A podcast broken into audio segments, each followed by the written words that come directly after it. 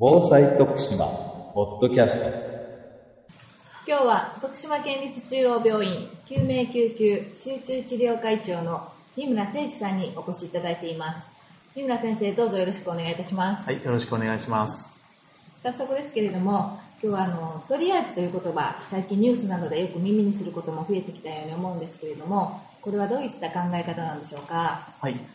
あのトリアージっていうのはですね、はい、災害でたくさんの傷病者の方がですね、いっぺんに発生する、そういった時にですね、あの重症な人から、えー、治療を受けていただくための、えー、順位付けをするための方法なんですね。あのたくさんの人がいっぺんに、えー、一箇所で、えー、押し寄せてきたような状態になりますとですね、えー、場合によったらこう元気な歩ける方から救護所の方にやってこられるかもしれないし、うん、重症な人はご自身で動けなくて取り除かされたような状態になって治療が遅れてしまうということがあるかもしれませんよね。ですからたくさんの傷病者の中でその人たちにこう重症度に合わせて色分けをして優先順位を目立つような形で示すと、そういうのをトリアージと言います。基本的には医療従事者が行っていますし、行うことが多いと思います。医師、看護師、救急救命士、救急隊員、そういった人たちですね。特に救急隊員、それから救急救命士の人たちは、えー、被災地、事故現場に一番最初先着する可能性が高いですから、そういったところで、えー、救急隊の方たちがトリアージを行っているということは、実際の事故現場などでもたくさんあります。あの負傷の程度に応じて順位付けをするということなんですけれども、具体的にはどんな形で順位付けというのをしていくんでしょうか。基本的にはですね、まず歩けない方ですね。歩ける方と歩けない方を大きく二分します。で、歩けない方の中に、ご自身で移動できない方の中に、やはり重症者が多いということで、でその歩けない方の中でも意識がないとか、脈が速い、つまりまあ出血とかですねしてて、ショック状態のような方、それから呼吸の状態が悪い、こういった方をですね、赤という色の区分にしてですね、一番重症者として扱うということになります。で、えー、そういった状況にはなってないんだけれども、ご自身で移動できないような方、足に骨折があるとか、えー、脊髄に損傷があるとか、そういった方は黄色、ご自身で歩ける方で怪我の処置などで、まあ、自宅に帰れるような方を緑と。で、残念ながらもう心肺停止状態になって、えー、救命の可能性が低い方は黒と。このよっつの色ですね、えー、赤、黄、緑、黒と、このよっつの区分に分けるということになっています。その色分けをするっていうのは、何かこうカードみたいなものを使ってされるんですか。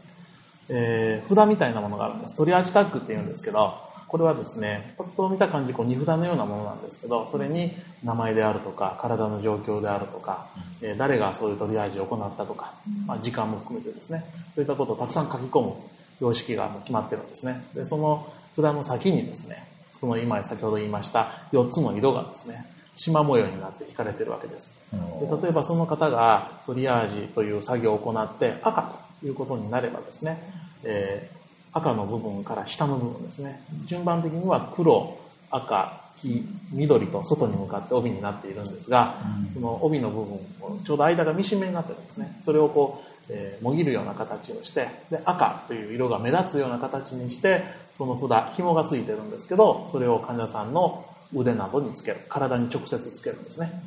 そういう作業をして色を目立たせるようにしてます。トリアージタッグと言います。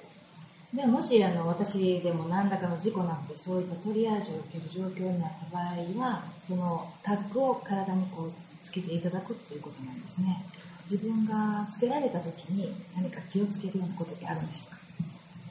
まあ、まずはですね、そのこのトリアージタッグが使われる状況というのは、やはり多数傷病者が出てですね、えー、日常の医療でのキャパシティを超えてしまうような多数の傷病者の方が発生した時に基本的には使うんですね。日常の例えばお一人お二人が交通事故で怪我をしたとか、そういった状況では、それはまあ災害というよりは一般の対応になりますけれども、大きなバスの事故があったとかですね、大きな地震があったとか、大きな爆発事故があったとか、そういった時にはそのトリアージタグを使うわけですけれども、で、トリアージという作業を行うわけですけれども、それがつけられた方というのは、まあ、あの基本的にはタッグとかをですねご自身では外したりとかですね、さっき言ったこの色の部分ですね、この部分を破ってしまったりということはあのしないでほしいと思います。で、被災した人はですねあの色の順番で赤の色がついた人から順番に診療あるいは搬送ということをするわけですけれども、色によってそれぞれ順番はありますけれども必ず全員チェックをする診療をするということになってますので、まあ、安心して、まあ、そこのスタッフに任せてもらえたらとは思うんですけどね。これまで日本においてですね実際にそのトリアージが行われた例があると思うんですけれども、えー、そのあたり詳しく教えていただけますか。このトリアージという作業がですね日本でも根付いて行われるようになったのはやはりあの阪神淡路大震災、そういった大きなですね災害があって以降のことになるんですけれども、それ以降では例えば最近では新潟の中越沖地震とかですね、それから航空機事故のサインなどにも使われたことはありますし、さまざまな事故現場でも使われてます。当院でも先だってですね揮発した化学物質を吸入して数十人の患者さんがですね、えー、次々に訪れたことがあって、その時にはトリアージタッグを使ってます。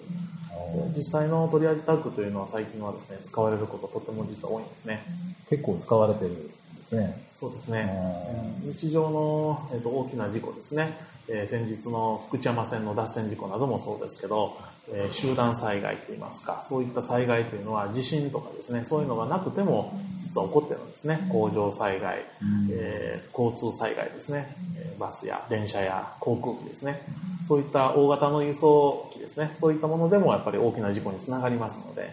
さらに最近ですね地震も頻発しておりますので、そういった時には使ってます。そのトリアージについての今後の課題っていうかそういったものはあるんでしょうか。そうですね、トリアージとかですね、こう災害が起こった時の、まあ、医療の特性ですね、どういった医療が行われるか、これは日常の医療とは全然違うんですね。やはりそれだけのマンパワーとか物質もですね傷病者に対しては足りなくなるわけですね。そういった中で本来であれば普通に処置を受けていれば助かる人がですね多数発生したことによって、えー、順番が回ってこなくて亡くなってしまったと、そういう状況にならないように、そういうのを防ぎ得た外傷死というんですが、防ぎ得た外傷死の人を一人でも減らすというのが目的なんですね。それからともすると、例えばもう黒の人、心肺停止状態の人はもう何もしないのかと、例えば日常であれば心肺停止の方は心臓マッサージなどしょっちゅう受けるけれども、たくさんの傷病者が発生した時にはしないのかと言って、それは切り捨てではないのかという考え方もあるかもしれませんけれども、例えばその人にすごく時間を割くことによって本来赤のタグがついていて早く搬送しないといけない方が次々に遅れていくと、そうすると、えー、命を落とす人が増えるということで、トリアージということ自体はですねいわゆる切り捨てではなくて、少しでも助かる人を見逃さないようにピックアップして病院なり、あるいはその被災地で無理であれば広域搬送といって被災地外に運んで、えー、治療を受けてもらうということをスムーズに行うための一つの手段なんですね。ですからそういった災害の時にはいつもと違う医療があるというのを、えー、一般の方にもですね、えー、ご理解いただきたいと思いますので、災害全般のですねいろんなイベントとかですね、えー、講演会や教育関係のこと最近たくさんあると思うんですけど、そういった中にも災害医療の中にこういった内容を取り入れて一般の方にたくさん知ってもらうというのが大事だと思うんですけどね。最近、あ、昔からあるのかもしれないんですけどね、あのトリアージにコンテストみたいな競技性を加えた訓練があるというふうに聞いてるんですけど、これはどんなものなんでしょうか。何事にでもそうですね、主義っていうものに関してはですねテストがあったりとかですねコンペティションがあったりするわけですけれども、例えば消防の方とかはですねあの救助の方法であるとか消火の方法をみんなその技をですねしのぎを削ってですねえー、全国大会とかありますよね。そういったところまではないんですけれども、実はそのトリアージ以外にもですね災害の現場でいろいろ行わなくてはならない医療的な手技っていうのは実はたくさんあるんです。例えば外傷、怪我の患者さんですね、怪我の患者さんをどのように運ぶか、処置を最初の段階で処置をするかとか、病院に着くまでにどんなことを観察するかとか、あるいはその方が途中で心肺停止に陥ったりした場合にどのような対応をするかとかですね、そういう一連の医療っていうのは全部続いていくわけです。トリアージだけで終わるのではなくてね、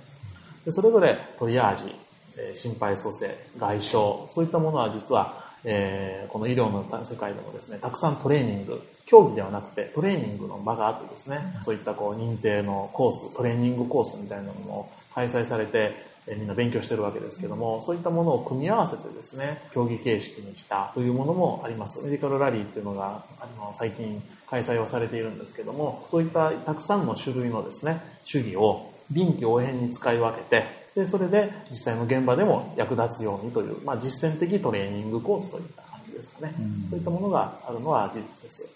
来週も引き続き二村先生にお話を伺いたいと思います。よろしくお願いします。徳島県がお届けするインターネット放送防災徳島ポッドキャスト、この番組に関するご意見ご感想をお寄せください。メールアドレスは防災アットマークブレフドット徳島ドット lg ドット jp、b o u s a i アットマーク p r e f ドット t o k u s h i m a ドット lg ドットjp でお待ちしております。